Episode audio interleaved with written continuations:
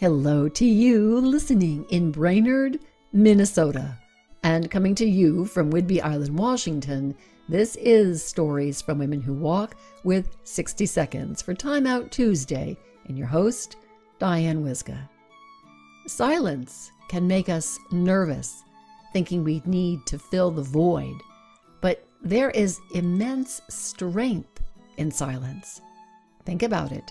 The notes of music make sense because of the silence between the notes. Silence is a space full of power, depth, weight.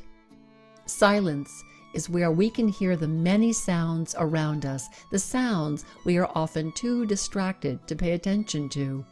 The voice of experience, intuition, truth, all of creation vibrating around us. We who are alive. Here's a tip early, early in the morning, maybe late, late at night, or even in the midst of activity, stop, sit still, and simply listen.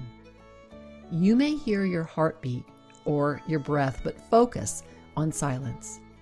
As you dwell in silence, you will feel it penetrate your body and cleanse your being.